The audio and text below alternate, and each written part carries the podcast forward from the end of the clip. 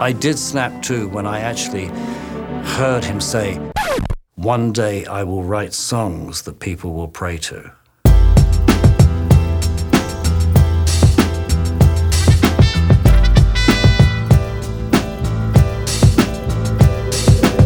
there were so many aspects of the Smile album and the elements and, and all the things that made up the record that he just uh, he had to, to just let it go because it came at a time when Brian was just really finding it difficult to stay focused. He wasn't getting any enjoyment out of it. It wasn't fulfilling him. It was painful. So uh, we made Smiley smile instead.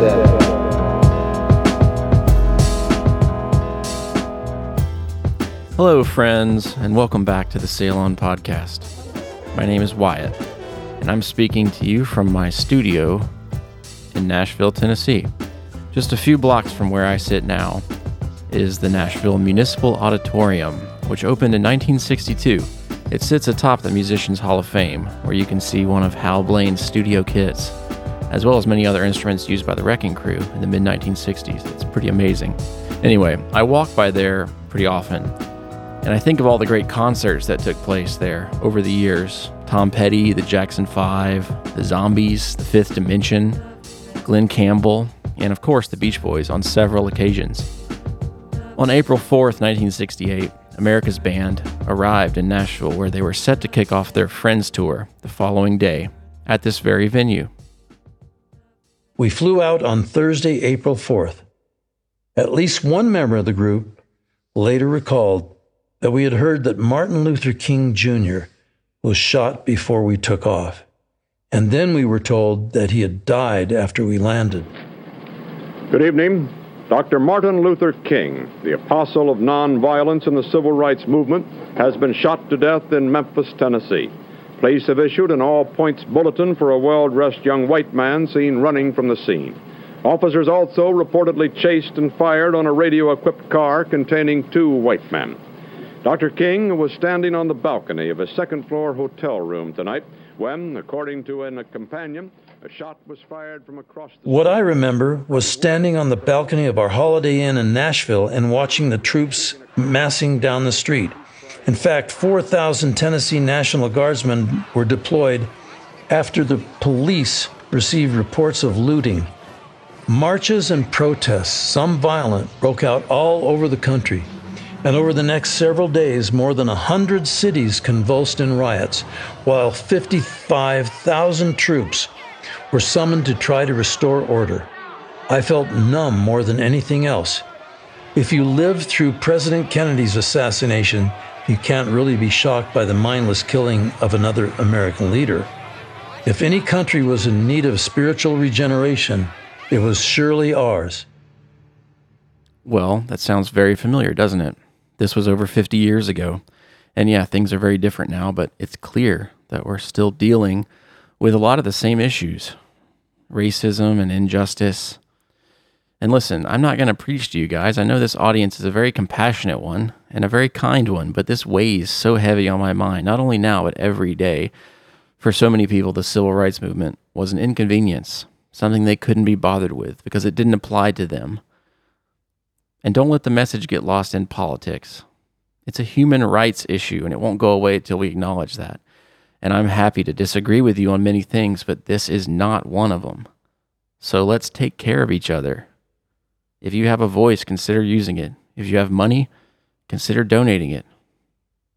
If you have friends, coworkers, or neighbors that are struggling, consider listening to them. And if you need someone to talk to, please reach out to me. It's been a crazy year. And I know things are not great for a lot of people. Hell, I'm still on unemployment. Trust me, it's been a doozy, but I really believe the world is a reflection of what we put into it. So let's stay the course. I'm going to continue to spread love and mercy as best I can. Hi, this is Brian Wilson, everyone. I just want you guys to know that we're all in this together. Thank you guys for that. Now, let's celebrate some good news.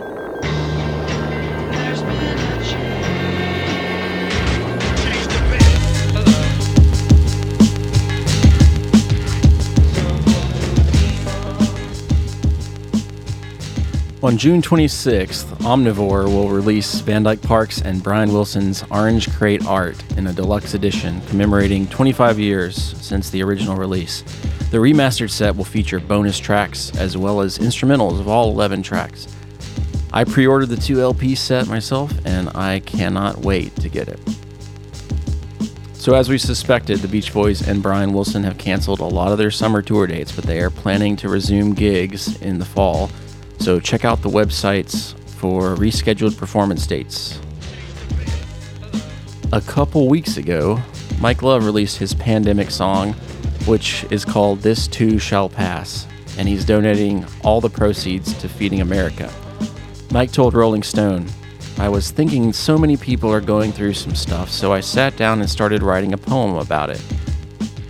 It's available wherever you listen to music. All right, before we get back into Smile, I wanted to catch up on some emails. This first one is from Elliot Courier.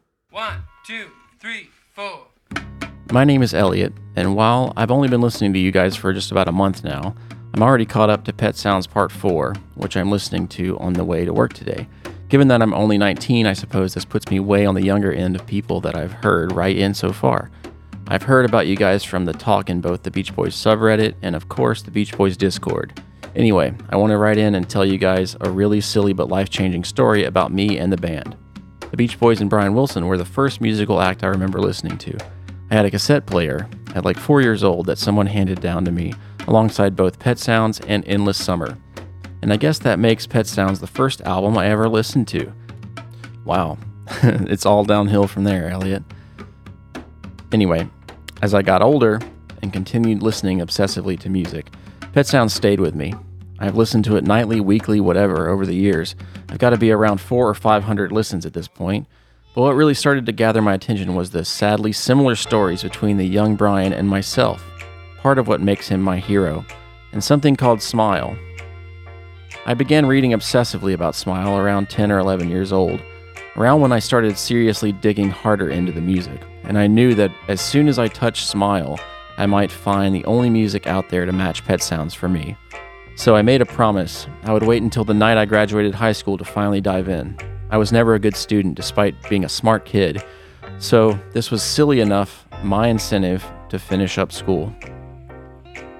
That night, June 1st, 2018, would be a muggy hot night in my Boston apartment, but it was the night I finally got alone and listened to the Smile album Brian did in 2004 and then the Smile Sessions box in full.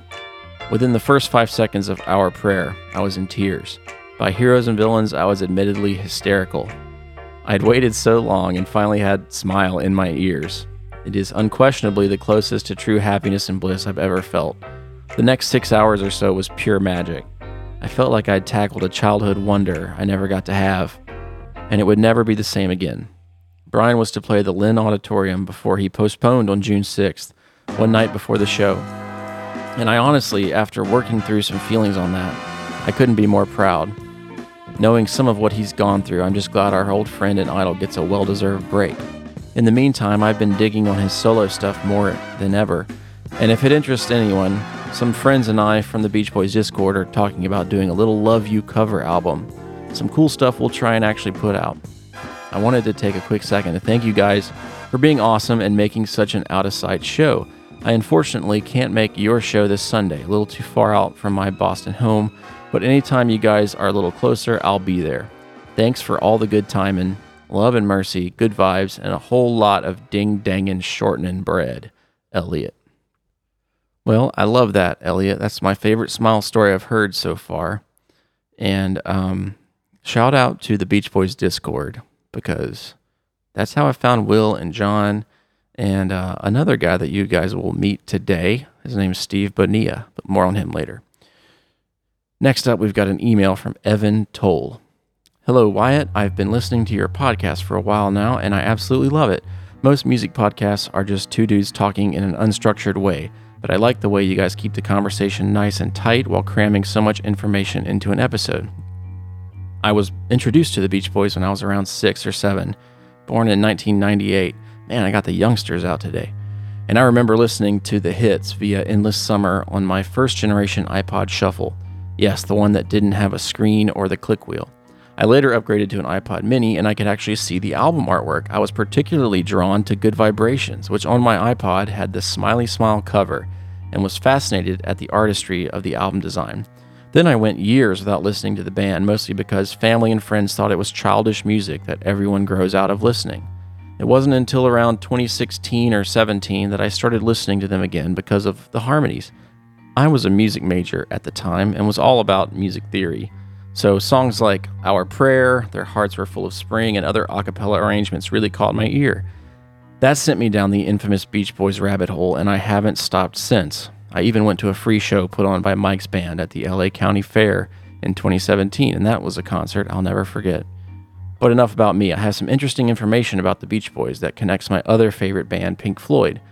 During 1967, Pink Floyd was recording their first album, Piper at the Gates of Dawn, at Abbey Road, in the studio next to where the Beatles were recording Sgt. Pepper's.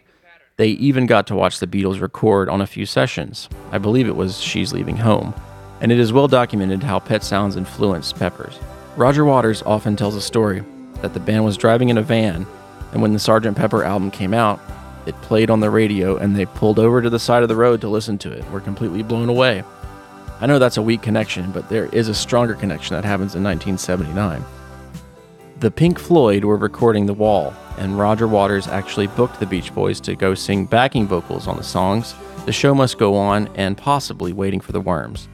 But for an unconfirmed reason, the group canceled participating in the session. Waters said that the Beach Boys had to go record something for their own album, possibly the Light album. But interestingly enough, Bruce broke off with the Beach Boys and helped lay down some backing vocal tracks for the album. So it's official, there is a member of the Beach Boys on a Pink Floyd album. Most people probably wouldn't associate these two bands together, but hey, I love them both. What are your favorite Floyd albums or tracks? Thanks for reading, Evan. Thank you for writing, Evan. I um, I really do dig um, Dark Side of the Moon. I know that's kind of a cop out, but it is a really cool conceptual album um, that has some really awesome breakthrough recording techniques on it. I haven't gotten too deep into the catalog, but um, you should make me a playlist. How about that? Okay, last up we have Chris. Hello from Milwaukee. I just discovered your podcast and I love it. I'm a lifelong music geek, and a big part of that is my obsessive interest in the Beach Boys. I knew the hits as a kid, and they proved to be my gateway drug. I thought if I liked Help Me Rhonda, what else was there waiting for me to discover? I started with the early albums up to Pet Sounds and got into Smile and trading tapes with my fellow fans in the earlier days of the internet. From there, it was an easy step to get into the post Smile stuff, which to this day is my favorite era Smiley Smile up to Holland. Since those days in the mid 90s, I've read every book and watched every movie and documentary I can get my hands on. I've spent way too many hours digging through dusty crates of records trying to find a better vinyl copy of Friends than I already had. I was quote unquote entertaining my girlfriend with some of my Beach Boys trivia the other day, and she told me I should do something with the vast catalog of trivia in my head. She suggested a podcast, and I said, I figured somebody already was doing one, which led me to look, and I found yours. I'm only through the first few episodes, but I really enjoy it. I'm finding a few things I didn't know and really just love hearing some fellow fans expressing their deep love for the band and their music through the effort put into the podcast. I don't know if you guys have touched on any of this yet, but I've always been fascinated with the stuff in the vault. It's a combination of lost classics and then just really weird music and some really awful stuff too. I mean, Brian's version of Drip Drop, wow. I hope there will be an episode or two at some point discussing some of the lost music. Thanks for doing it. I can't wait to listen to the rest of the episodes. Chris in Milwaukee. Ah, yes. Well, of course, we are going to cover everything. Chris, thank you for asking. And if you haven't heard Drip Drop out there, you are in for a treat.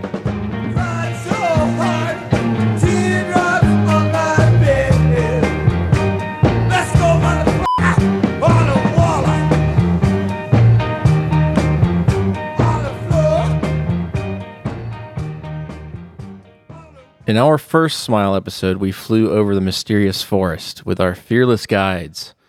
But it's now time to put our feet on the ground and begin exploring the individual studio sessions. These tapes have left trails of breadcrumbs that intertwine, collide, and sometimes go straight off a cliff. But I'm going to do my best to lead us all to safety, whatever that is. Starting today with Brian's first new batch of songs, what he referred to as Dumb Angel. Make it, uh, we'll call it wind chime to take one. August 3rd, 1966. At 10 a.m., Gold Star Studio A. Amidst the numerous sessions for Good Vibrations, Brian started recording a new song called Wind Chimes.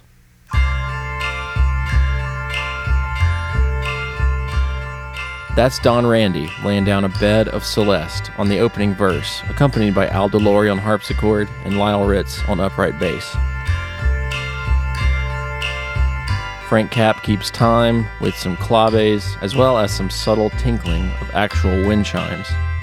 Hal Blaine jumps in on the drums as Carl Wilson doubles Lyle with his electric Fender bass for a short break between verse 1 and 2.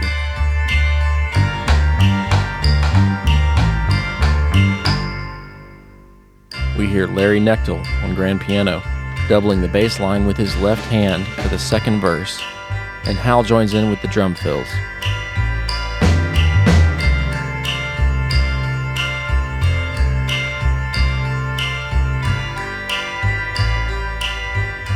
Then the full band is in for the chorus. In what is basically the verse progression in reverse, we hear Don Randi reach over to the tack piano, hammering eighths, along with Al DeLory, creating that wall of sound.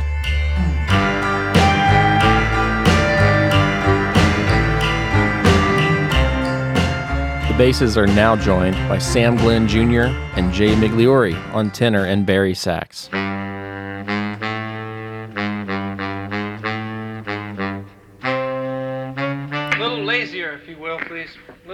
On the uh, da da da da da da da da da. It sounds a little bit uh, pushed.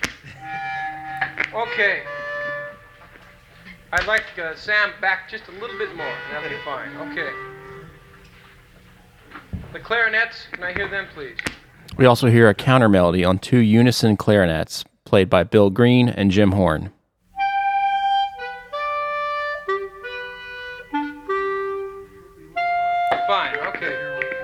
All four, please. Hmm. All four. Ding a ding, ding a ding ding, ding a ding, ding a ding ding. At first, they tracked the song as a whole. Seven takes were attempted before Brian started going back through the song in fragments to perfect each section. Okay, it's, it's getting very tight now and it's starting to really sound good. So I'd like to just take it from the piano build if I could. All the way through, please. We'll take it from the piano out. Is that good enough? Okay, you know the you're gonna do the regular bass run. Do do do do do do do do do do do do and the rest of them will go ba ba ba ba ba ba ba ba ba ba. But we weren't listening to what was going on. Are we ready for pick up take five, Hal? The first bridge section is in the form of a round that builds using the same chords as the chorus. Round 1 Grand Piano.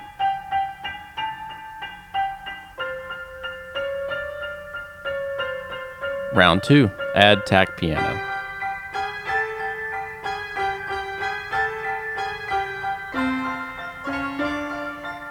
Round 3 Add harpsichord, tack piano goes up an octave, grand piano goes down an octave. And on round four, grand piano and tack piano move down another octave. Then we're back for another full chorus.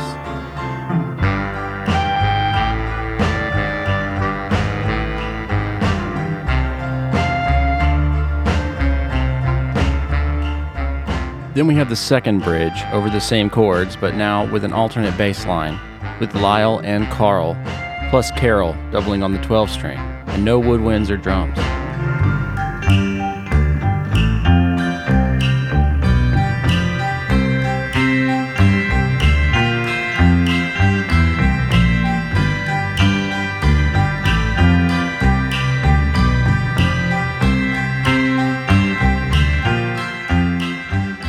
And then a simple outro based on the chorus.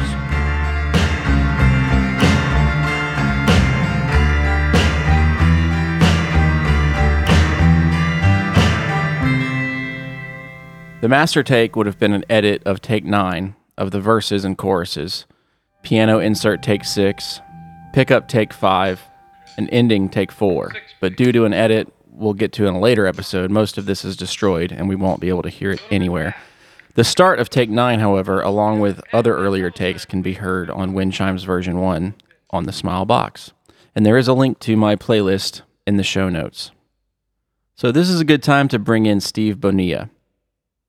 He's a former music industry executive who lived in California for a long time, and he's now located in New York.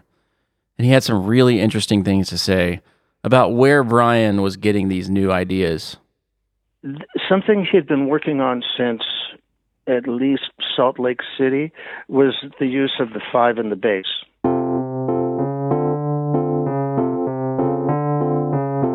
Yeah. And he he he's he then started to do it a little even a little bit on Sloop John B. There's some few little fleeting sections with the five and the bass and uh, Pet Sounds there's there's there's that feel. So you Yep, have that sure. and then you have this from the the the the five note to the six note and and also the chromatic dum dum dum dum dum. Right.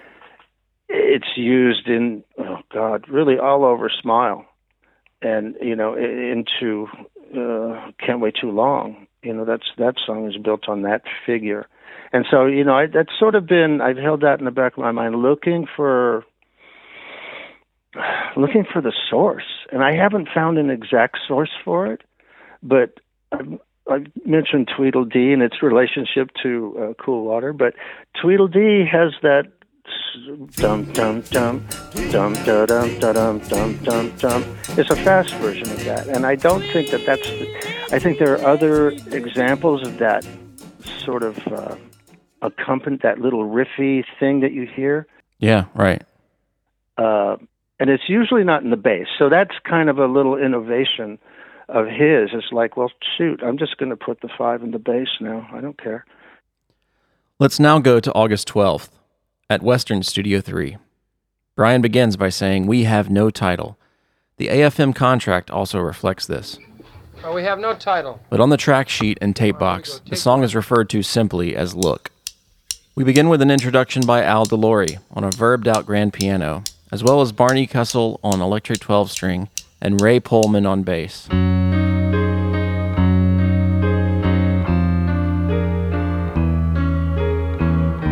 Then high above, we hear a muted trumpet played by Roy Caton. He's joined by Dick Hyde on tuba and Bill Pitman on the six string bass. Then abruptly, we are slammed into the chorus. Hal Blaine and Frank Capp on drums and tambourine. Lyle Ritz fills out the bass trio on his upright, and Larry Knechtel laying down eighth notes on the harpsichord. Everything really meshes into this huge chugging wall of sound before we are launched into what Brian considered the kiddie part. Basses drop out, and Frank Capp plays a childlike melody on the Glockenspiel you probably recognize from Good Vibrations, but it originated here.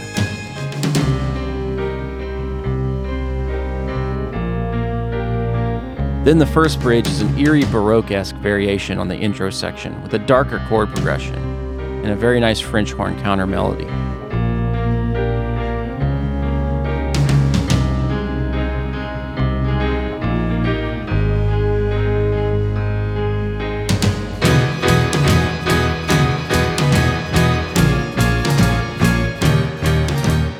Then we're back into another chorus and another verse, then a bizarre four bar interlude that samples 12th Street Rag by Euday L. Bowman. Brian apparently didn't realize this was copyrighted material. Someone called him out. He said, That's all right, I'll pay for it. You know I don't steal.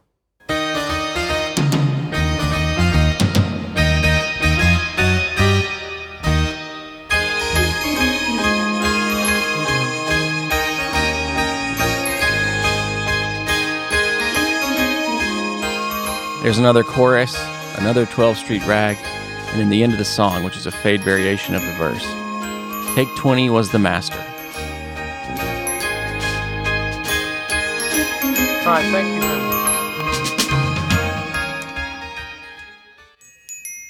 That's okay. Thanks for stopping it, Larry. It's all right. It's groovy. I wanted to start anyway.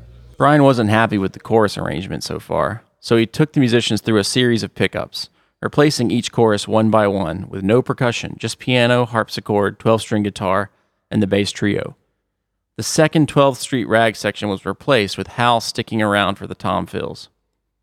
Brian then edited the pickup sections into Take 20, made a mono reference mix, and called it a day. Here's Steve Bonilla. The first section is a three bar phrase. And so that, that, I'm going like, wait a minute, he doesn't write in three bar phrases. So the first, you know, it's a three bar phrase repeated, and then it goes into a, the regular a two or four bar thing. And I'm going like, why is that? You know, and it starts on the seventh of the chord, uh, like this part, right? Right. Yep. And I'm going like, what? Why did he do three? And so it was just just seemed mysterious. And then of all things, I'm I'm going to. I, I started thinking of wait a minute, that's that's the the last cadence of 12th Street Rag without the first bar, and that's something that Brian has used in in Uh-huh. songs like. Um, I'd love just once to see you. That- right, yeah. hmm so, and and I think he he did it in those song pet sounds. I think maybe at the end of the song that that progression comes up, and so that's the way I sort of thought about it. That maybe he just started playing around. Well, what if I start on the second chord, and then that turns into Right, some, yeah. it turns into its own thing. But then, all of a sudden, why does it go to E flat? I mean, E major seventh from there. I'm going like that seems like a really abdru- abrupt thing. It, it's it's what I I hear it as the second part of Warmth of the Sun. You know. Um,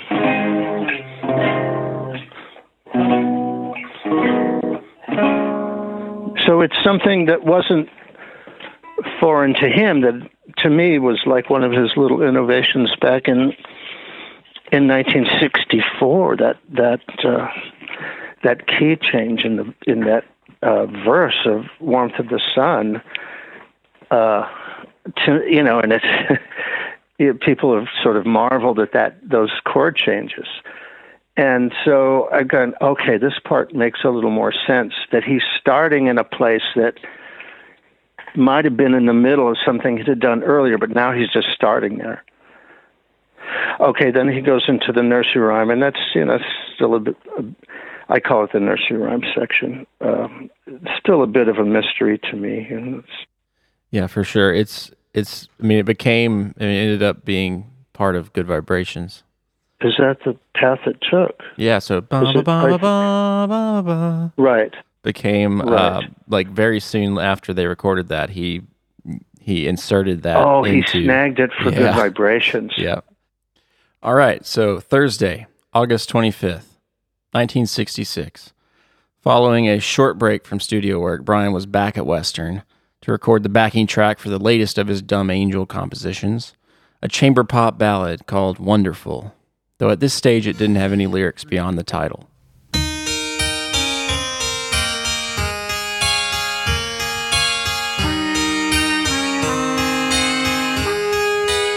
This time it's a minimalistic arrangement featuring Brian himself at the harpsichord with a few additional pieces helping out. It was also minimalist in structure, five sequential verses, second and fourth having a slight musical variation, and then out with a short bass riff. No.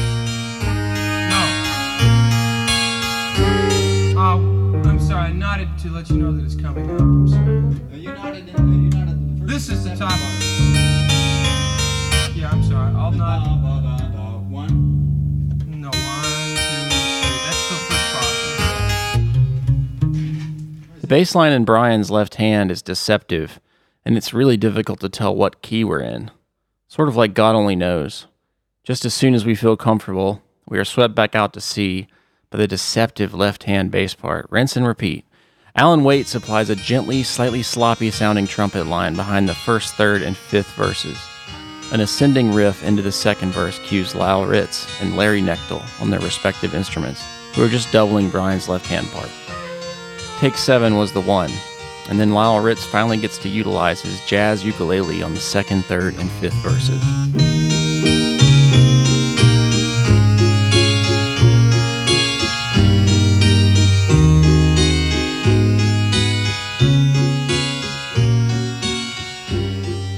the bass, the stand-up bass figure, starts on an E and it goes up in whole tones.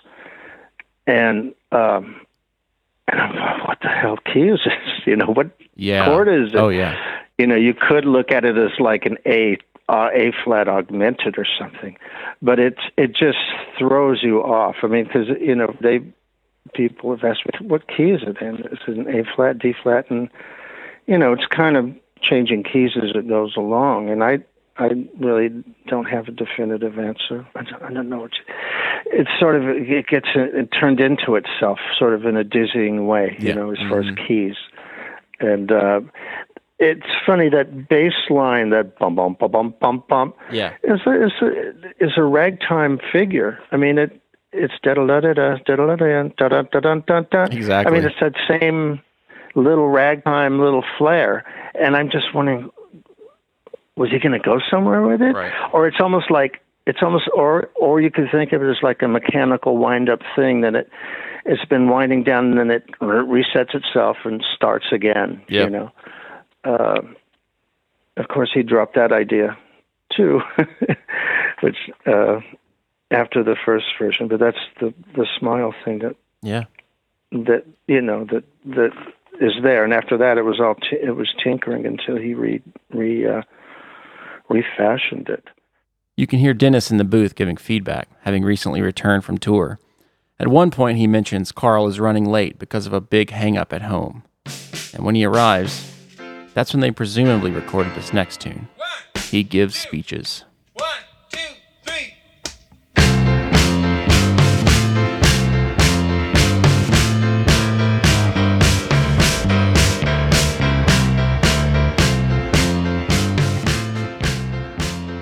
This is probably the weirdest song of an already weird batch of songs. We aren't really even sure if the title is He Gives Speeches. Nothing is slated, and this comes as an assumption based on what Brian sings. Notes on the tape box list the contents as Persuasion or something, so it's likely that Persuasion is the real name of the song. A basic 55 second backing track was laid down by the Wilson brothers. Brian at the same piano used on many of their early recordings, Carl on bass, and Dennis on drums. Brian overdubbed a lead vocal, proclaiming, This is gonna be so great, I'm not kidding. It's kind of a silly low voice that we haven't heard Brian sing in before, and it's some really strange lyrics. He gives speeches, but they put him back in bed where he wrote his satire. He gives speeches, always reaches out a lot, led him to discover silken. Brian also overdubbed a harmony vocal, hum be dooby dum, which is a phrase that would pop in several other spots in the coming months. Carl and Dennis added some subtle ahs and then some fluttering hand claps, and that would round out this strange little session.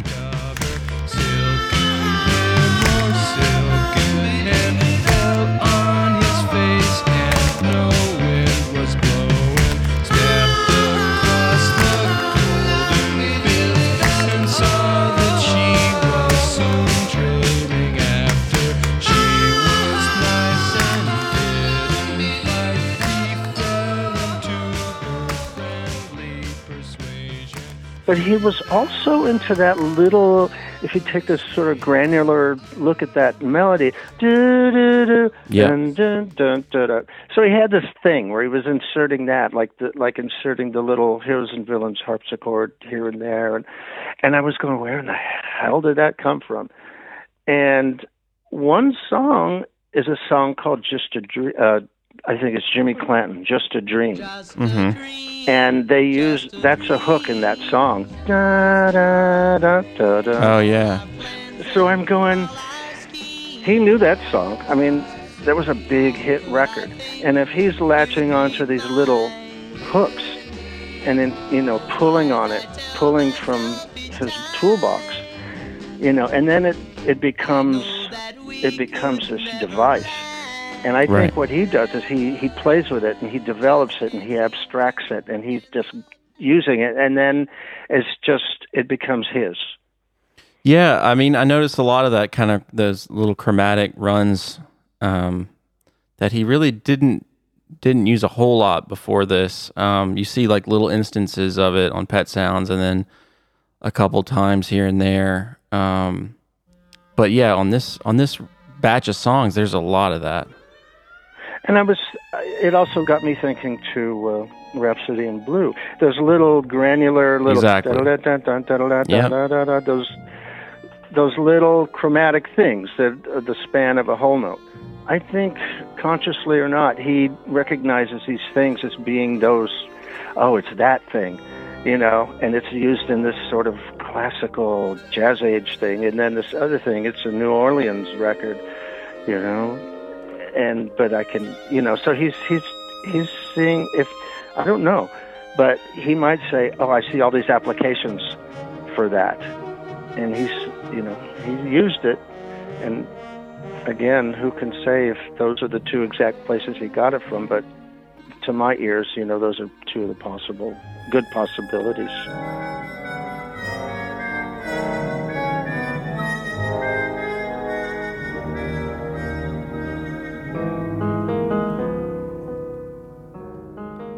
September 8th, back at Western.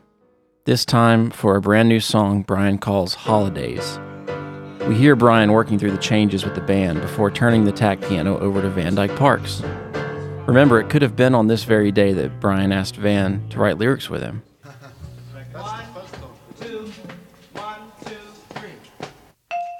On the marimbas, we have Gary Cole playing the melody line, and he's accompanied by Gene Estes and Chet Rickard playing the chordal slapback parts. Again, we've got Dennis behind the drum kit, and brother Carl is on bass. Brian tells the clarinets to make it feel like a Dixieland thing, revealing the track's jazz influence. That's Jay Migliori, Jim Horn, Bill Green, and Sam Glenn Jr. Van Dyke's skills would then be enlisted on the slide whistle for an overdub, along with the clarinet section switching to flutes for the verse.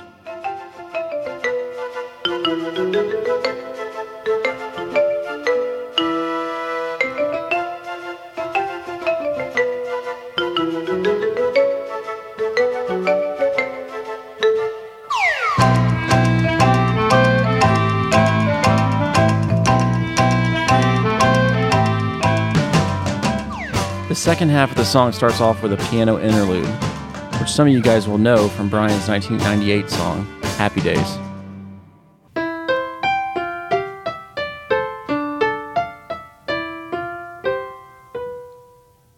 And then a fade section featuring intertwining piano and marimba lines. Again, this all sounds familiar because it's the same chord pattern as the Good Vibrations bridge section, just recorded days earlier but also because it would serve as the basis for the wind chimes fade out on Smiley Smile. It's unclear where the Holidays title comes from. There were no lyrics written for this song until 2004. The song has a marching band feel to my ear, and there's also that weird bass part on the chorus. I wonder if Steve has any insight on that. What is what is your take on the major seventh and the bass on on the root? You oh, know what I mean? That's Well, so strange that- to me. That's a mystery, ain't it? There's, it's there's, so um, it's so like not like it's just so not Brian to me. Like it has to come from somewhere. Like I don't it's know. just Maybe so it's out like there. Well, th- there's that one bass line, bass note in in Pet Sounds in the middle of Yeah. that second chord. I think the bass line, the bass note is just like where? Why is it? Why is he playing that? Yeah, yeah. you know. Totally. And and I thought, well, maybe it was just an oversight, but probably not. boom, boom. I mean, in a way, that one bass note gives it sort of this, I hate to say, like a dopey thing, like it's an amateur. Like Yeah, this guy right. knows what he knows how to play, and he's just, and it's all by feel. I know I'm supposed to change notes there, and I don't really know notes from another.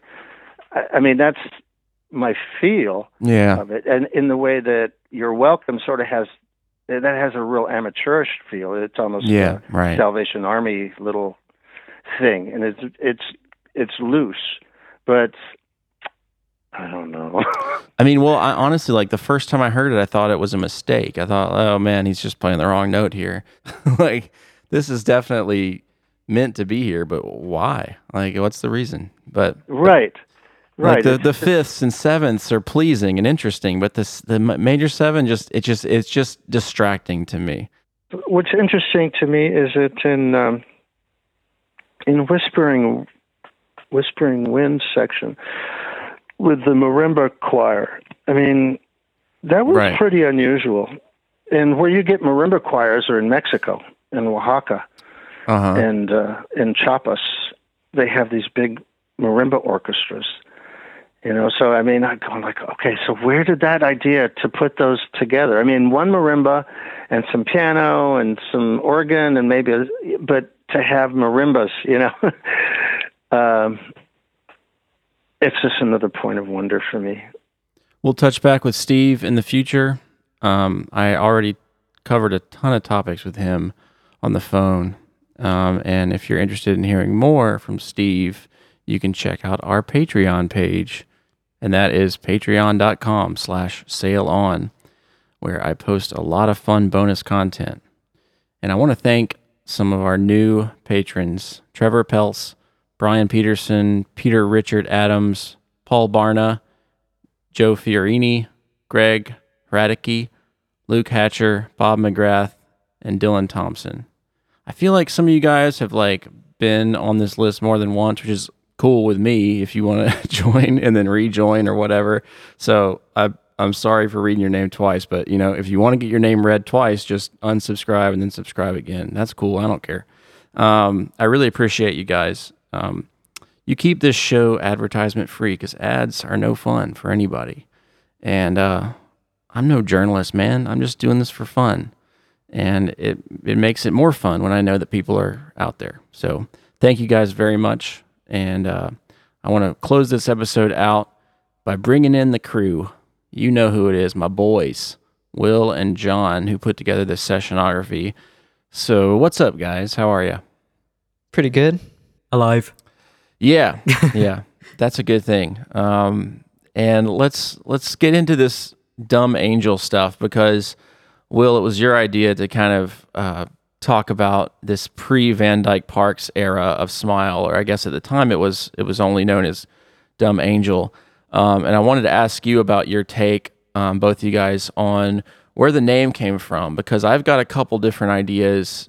Jon Stebbins says that it was about an entity that tries to help others but constantly screws up everything it touches. And um, that could have been about Dennis or America or mankind, uh, which I like. And then um, Peter Ames Carlin said in his book that it was about Brian taking amphetamines and staying up late at night and slowly working into the space where the melodies would come to him and he would see these small figures moving through the air and they seemed angelic to him.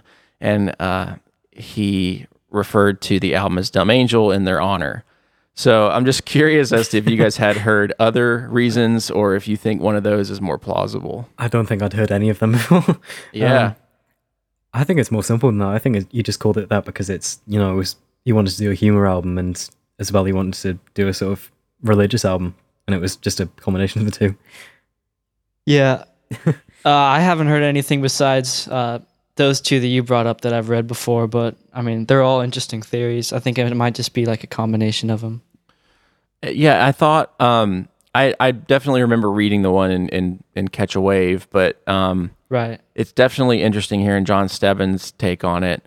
Um, and I also thought about the music itself after talking to Steve and how there's so much kind of like childlike rudimentary stuff going on and um, nursery rhyme type stuff. Mm. And then I kept coming back to that and thinking about Dumb Angel and the music being like this spiritual angelic thing sort of like you were alluding to will and then kind of the nature of the the comedy plus kind of the childlike quality of it It's sort of an extension of Pet Sounds. It's not, you know, the music's not sort of moody and emotional that the way Pet Sounds is, but it's similar Oh, ah, sort of yeah. like, you know, Baroque instrumentation, very echoey, 12 string guitars, harpsichord and all of that. It's the same sound, but it's, Yeah. it reminds me a lot of these. Those two songs remind me a lot of in my childhood.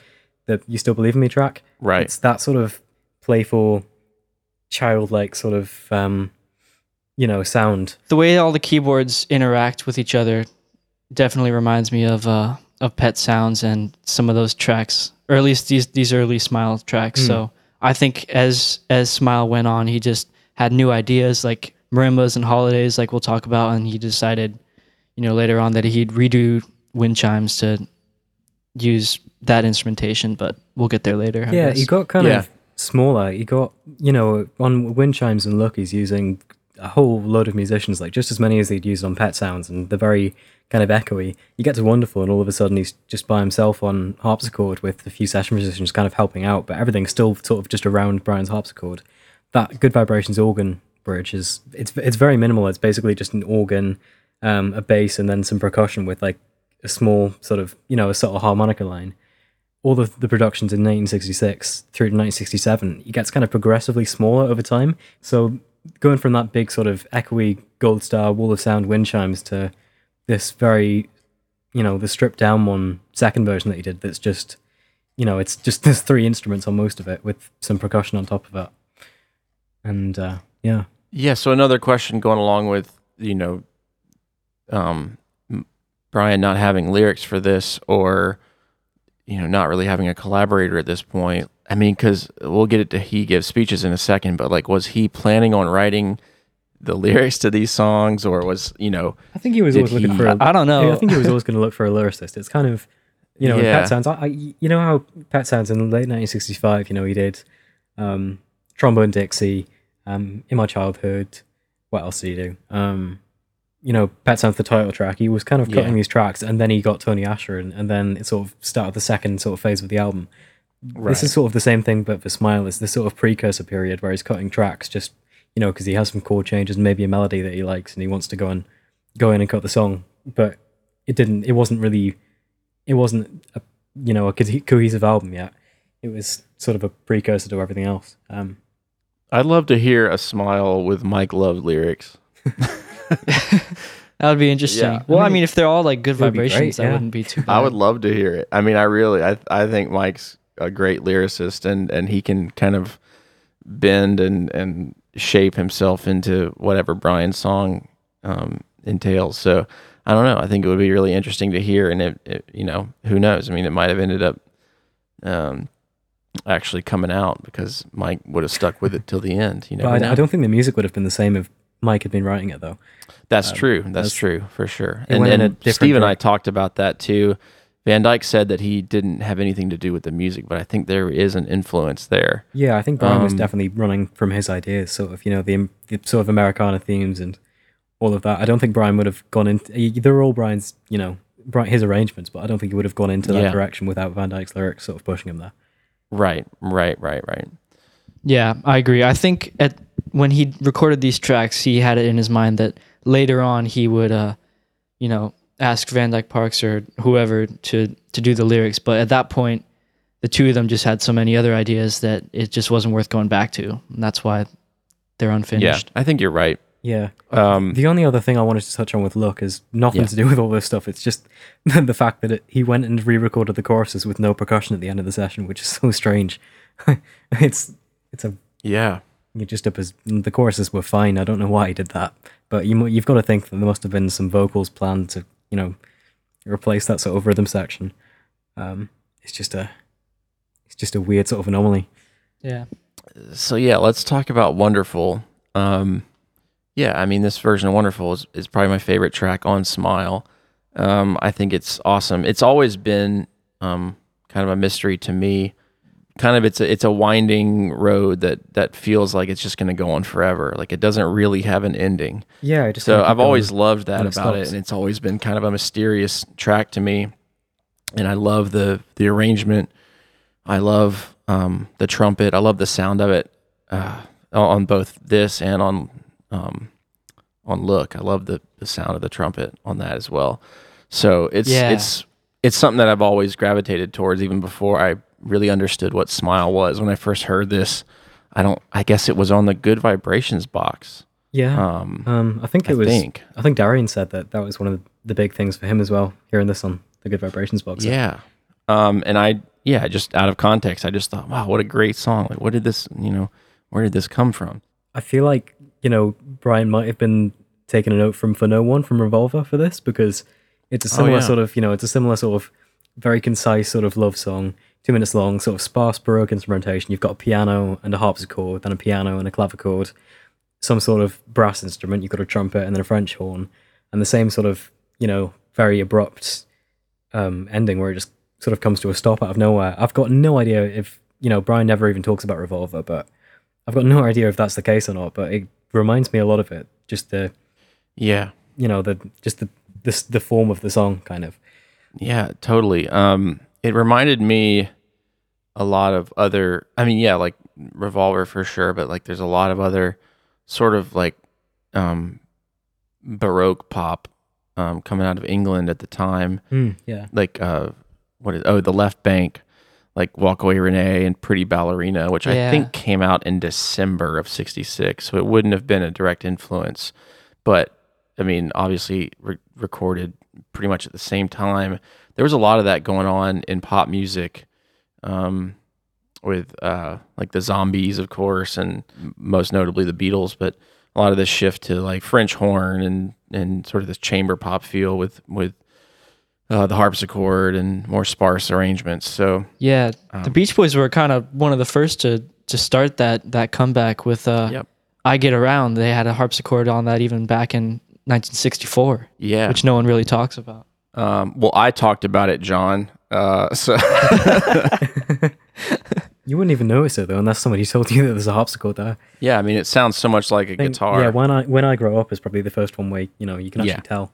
Mhm. I wanted to mention a little something about Wonderful. Um, you and Steve were talking about how there's a lot of this like kind of sloppy, amateurish uh, playing on some of these early tracks. That's obviously intentional. Mhm. Um, so I wanted to talk about the trumpet on this track. Yeah. Uh, it, it just plays some easy notes, and then it has that turnaround phrase where it goes da na na na. Ah, yeah. And that's very easy to play on the trumpet, but the way Brian has him do it is like da na na. Like he, it almost like it sounds exactly like when someone's beginning to learn trumpet a- yeah. and they like can't quite hit the high It sounds note. kind of like a rusty but- door hinge. That's the way I heard. it. Yeah, yeah, exactly. Like like someone's voice cracking or yeah. It something. was, it was. I mean, it was his version of musical humor. Yeah, and and also maybe that would be you you guys would know better than me, but w- why he was using you know Dennis and Carl and himself in the studio more. Like maybe Yeah. he just felt like it it fit the musical theme better. Yeah, I've heard some people say that the trumpet is played poorly, not intentionally, but the the way he plays it is the same exact way every time. And I've been told that to actually make it sound that way intentionally, make it sound like a mistake, is actually really hard to do. Yeah, and the guy Alan Waite, the trumpet player, is a pro. As he's a pro musician, he would have, you know, he could do anything. Yeah, exactly. He wanted with the trumpet, so it's obviously intentional. Yeah, the- on on the wonderful inspiration, I've just found that I've got a Brian quote about that written down. Um, he said on, on a Twitter Q and A in 2015, he said uh, there wasn't any inspiration. We just planned to write a song about a girl who lives in a wonderful a wonderful place. Um, thanks, Brian. That's not helpful. Great track. Um, let's talk about uh, he gives speeches or persuasion. So these lyrics are a mystery to me. Yeah, me too. Yeah, I mean, you'd think that they were written by Van Dyke Parks because they just sound very Van Dyke Parks. And then Van Dyke was also credited on She's Gone, um, She's Gone Bald on Smiley Smile. You'd think because of the silken Yeah. hairline, which is from speeches. But then, you know, every time Van Dyke's been asked about this, he was like, nope, I didn't write any of that. So, got just no idea. Has anyone? I, I know that Brian kind of shut down this track when they were doing Smile in 2004. I think Darian asked him about it, and he was like, "No, no, no, not that one." Yeah. Um. So maybe this was just some little side thing that he did, and it might it may have been a collaboration. I don't know. Jasper Dailey could have written these lyrics. Who knows? Like, Yeah, really. any of his any of his little cronies could have written those lyrics, and we would, you know. Pretty much, yeah. I'm surprised no one has asked Mike Love about this because he Yeah. obviously had heard it to rewrite it as she's Yeah, going 'cause they kept bald. the and- silken It takes a line from there. Yeah. So yeah, I, I think someone should ask him about that and say, "Yo, did you write these lyrics? Did Brian? Who did this?" I'm hesitant to believe that it was Brian just just because of the nature of the lyrics. It just see it just seems like they come from a different place, and he's such Yeah. a I don't know. His lyrics are always so kind of matter of fact. These lyrics are so like strange and poetic. And it sounds so much like Van Dyke Parks. Yeah, Yeah, there's one thing Um, just just out of sort of disbelief that he didn't write this. Um, as I went on Van Dyke Park's Twitter and searched through his Twitter history for different lyrics, and he used the phrase "friendly persuasion" like six times over the last few years. So that's a very Van Dyke phrase. I just I thought, but Wow. Yeah. yeah, I've got no so idea. if I mean, let's say if theoretically, like if theoretically we find out that he did write these lyrics, that changes the timeline a good bit. yeah, it would. But it's I think it's more likely that he didn't. Yeah, I I feel like it was one of Brian's friends. Um, Yeah. nothing to back that up, but I just get that impression. Yeah, it's just interesting. It's such a strange lyric, and I don't I don't know. You know, I haven't really heard anybody come up with a good reference point of where these lyrics came from. It's just such a bizarre song in general. I mean, you know, it's only Yeah. At this point, he was doing full songs apart from this, which is just about you know fifty seconds of the same riff over and over again. The bass line is the same thing as the vocal melody; it just repeats itself. Um, sort of just smashing away it's- the piano. it's super Yeah, it's a really sort of. It's not. it- It's like something escaped from 1963. um, it reminds me of like Baker Man or something like that. Um, Anyway, anything else about that track? Um, I kind of want to mention a little bit um, something that again you and Steve were talking about. Yeah. Um, so on Pet Sounds, I know you mentioned this in one of your episodes that there's kind of this like this motif where a lot of the songs have these falls at the end of the melodies where it goes da na na. Um, but on Smile, he kind of transforms that into like a, a chromatic uh fall, like like da na na. Yeah, like which he is a uses more that- it- vaudeville type type thing. yeah, more vaudeville, a little creepier. Yeah, so it, that ragtime. kind of starts with the wind chimes. Yeah, wind chimes bass line. Um, and I mean, it's all over this this melody, and he's gonna just use it so much later on in like Heroes and Villains, which we'll talk about. Yeah.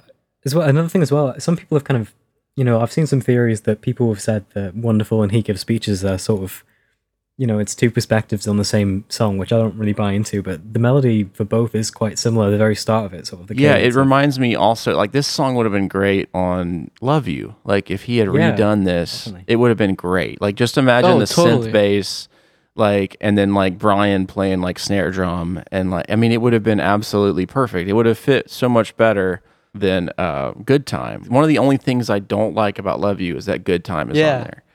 you know, I don't know. This, uh, the more I listen to this, though, I'm just like, man, this would have been great on "Love You." I I'd never thought about that before. Yeah, like like the the the way he just like hits the snare drum on on every beat. Yeah. Yeah. There's actually there's there's an interview from 1976 where Brian's talking about how he wants to start writing with Van Dyke Parks again. So imagine if he did and this was on Love You. Oh man, that's another like fantasy Beach Boys album. Would be "Love You" with Van Dyke Parks lyrics. Oh my god. Oh, just break break everyone's brain. um, anyway, um, yeah, really interesting. And the persuasion um, title, like you know, Yeah, where does think that, come I- from? I think that might have been the real name because you know there's that, that lyric towards the end, um, "Friendly Persuasion," Yeah. but on the tape box, um, there was no title on it originally. It was just you know an accomp reel with "Wonderful," that, and the "Good Vibrations" bridge. And then someone in the '70s, when they were sort of cataloging these, wrote "Wonderful," "She's Gone Bald," and um, "Keep Those Love and Good Vibrations" on it, and then wrote underneath "Persuasion" or something. And then there's like another note underneath that apparently that says "Persuasion is he gives speeches." And so yeah, I don't I don't know where that came from, but obviously someone sort of had second thoughts about that and got it from somewhere. I think maybe he gives speeches was just a name that that people came up with when the track started getting bootlegged, and Yeah. I mean it's like the it's the first couple words you hear. Yeah, on the on the very first bootlegs, people just called it "She's Gone Bald" because they didn't know what it was, and then it sort of picked up that name later on. So Yeah, I mean, and this is obviously just like the first part of probably some other song. I don't know. It's only fifty seconds long. yeah, so it's a really strange one where you know. get Who- the impression that it was only going to be a section of a song, but there's no other.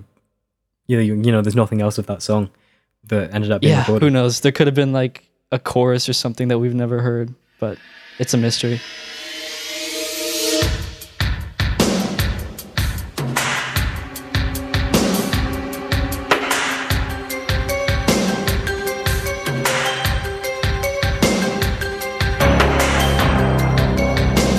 So let's talk about holidays um, because there's a couple interesting things here.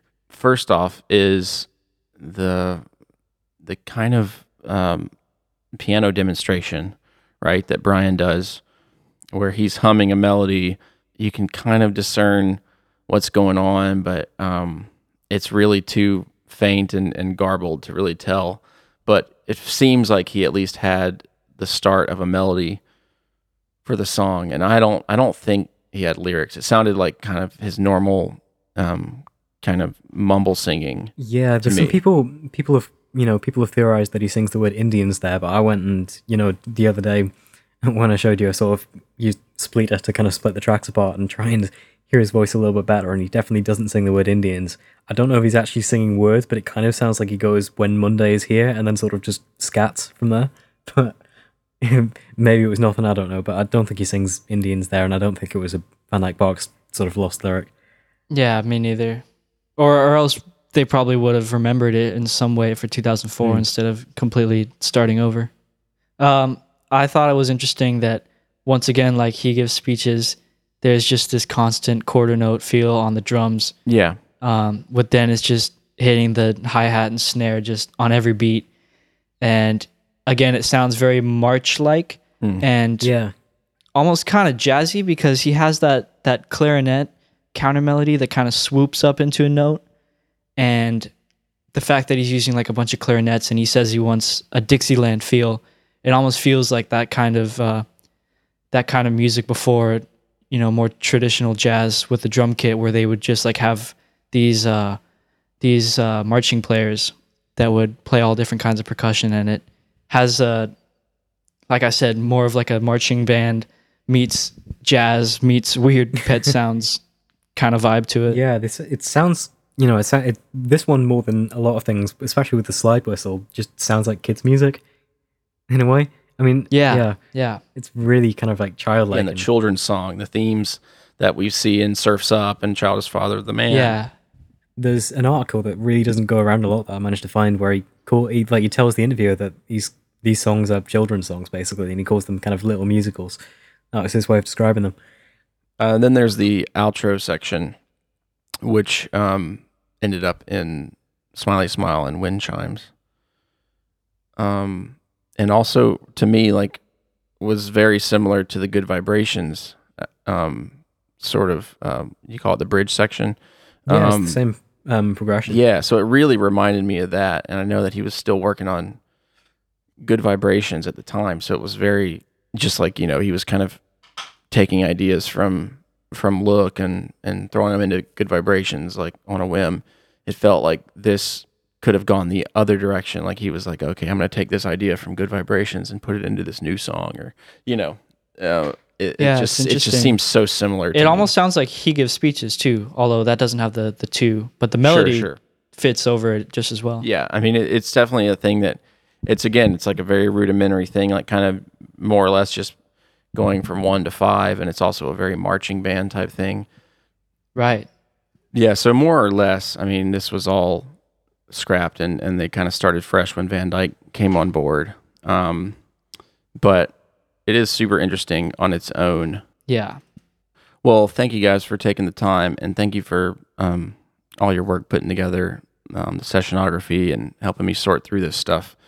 Uh, I know um, all our listeners appreciate it as well. So I think from now on we're going to start looking at more songs, just like completely like you know look at a song and every version of it at once. I just thought it would be a good idea to sort of split this you know pre Van Dyke sort of Yeah. thing off into its own episode because it's so different. Again, I appreciate it. We're we'll talk to you guys next time. All right. Coming up next time.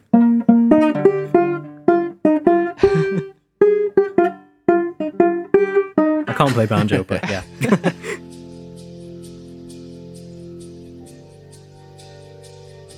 All right, that will just about do it for today's episode.